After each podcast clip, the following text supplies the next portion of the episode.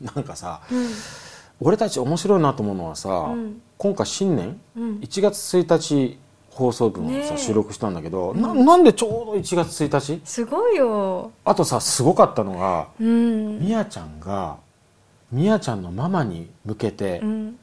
エピソードを話した、うん。あれがオンエアされたのは母の母の日だったりとかなんかね他にもねちょくちょくある。あるよね。ねがね。そうそうそう。まあとにかく1月1日のめでたい。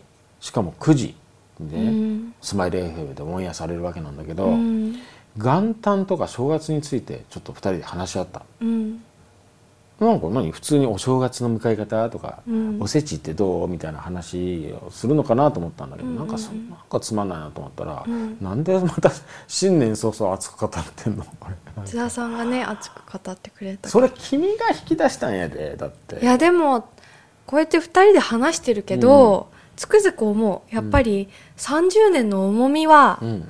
ものすごい感じるのよだから津田さんがん。こう話してくれててその30年にあったこと。私なんかさ25だからさ津田さんが23歳の時からとかって言うけど、私まだそれから2年しか経ってないから、やっぱり重みはあるよね。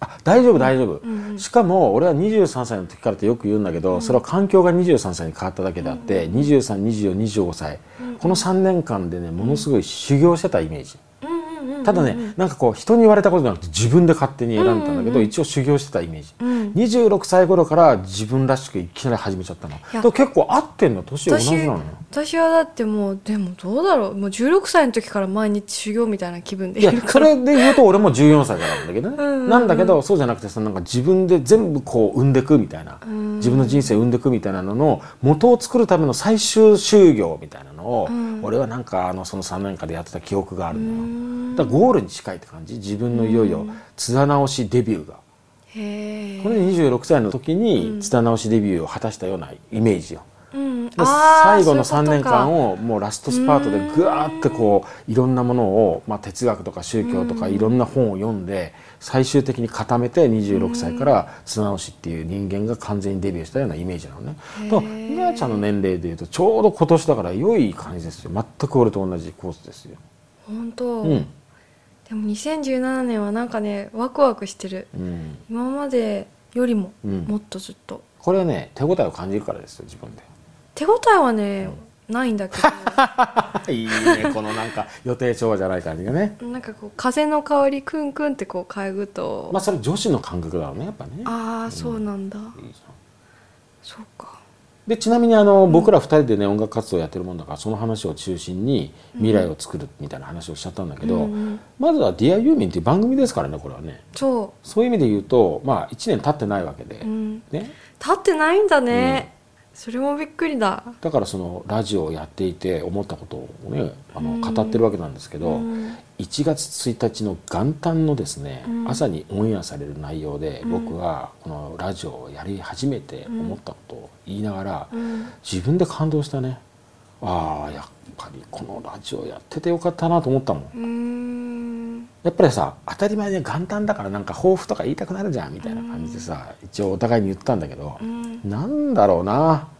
ディアユーミンに関しての抱負なんかあるかなって思って言った瞬間に自分でなんか感動した。おおいいなみたいな、うん。俺多分ねこういう気持ちになるために生きてんだと思うんだ。うん。でそういう意味で言うとすごくねこのラジオをやってるっていうのが僕にとって自分らしさの象徴かもしれないなと思ったわけ。だからもう俺楽しみなのよ。うん。この番組は多分ねただの番組じゃないようん。あ気がついちゃった。何何？ディアユーミンでやろうとしていることやってきたこと。とうん。僕ら二人がこれからやろうとしていることはものすごいそっくりだ。